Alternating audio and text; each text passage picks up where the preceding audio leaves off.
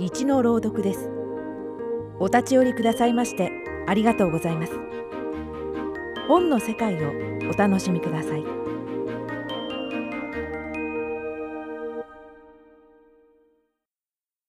深川武作。過食期蒸し暑い夜だ。午前3時ごろ喉が渇いて目が覚めた。嫌な中途覚醒だ。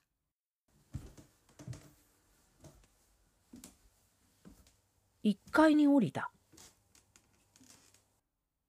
水を飲もうとしたら台所に先客がいる。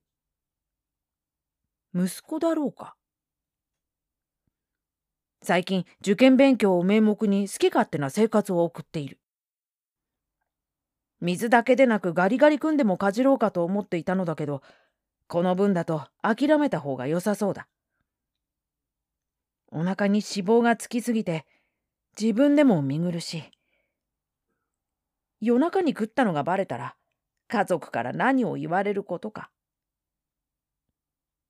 しかしいくら体を動かしていないと言っても一日一二食が普通。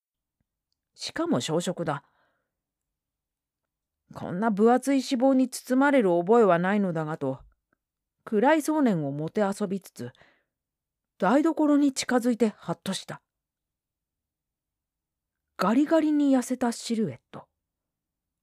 頭からは突起状のものが生えている。これは鬼が振り返り口元からロックピーチーズのかけらが落ちるのが見えた。なぜこんなところに鬼が？鬼じゃない。俺はお前だ。そう言って鬼は冷凍庫を開くとガリガリ君を取り出しガリッとかじった私は食堂に冷たいものを感じた。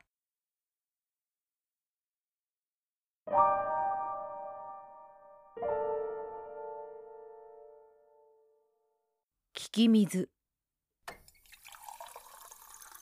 浄水器が壊れたので水道水をコップに入れて飲んだ。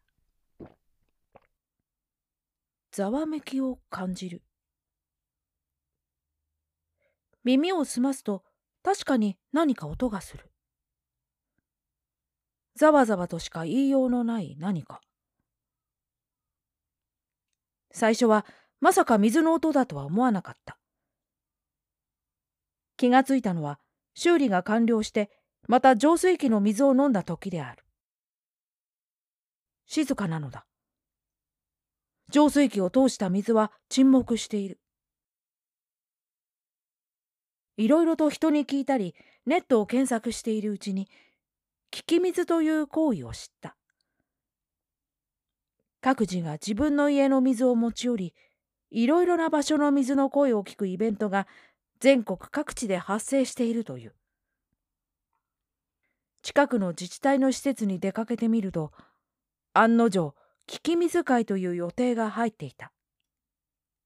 参加してみた。最初はなかなか聞き分けができなかった。どの水の音もざわざわとしか聞こえなかったのだ。そのうちあなたの耳に合う水ときっと出会えますよ。範囲を広めることにした。初めてはっきりと聞き取れたのは、おーい、帰るぞという声だった。ふるさとの伊丹の水。貯水池は小屋池。渡り鳥である白鳥の声が水の中に残っていたのだった。それ以来水の声を聞くのが私の趣味になった。ゲリラ豪雨が当たり前になったある日新宿歌舞伎町を歩いていると突然天の底が抜けたような豪雨に襲われた。私は天を向いて雨水を飲んだ。おい危ないぞ！と水が言った。目が光を捉えた耳が轟音を聞いたのはそのずっと後だったような気がする。ご清聴ありがとうございました。朗読は二の前明でした。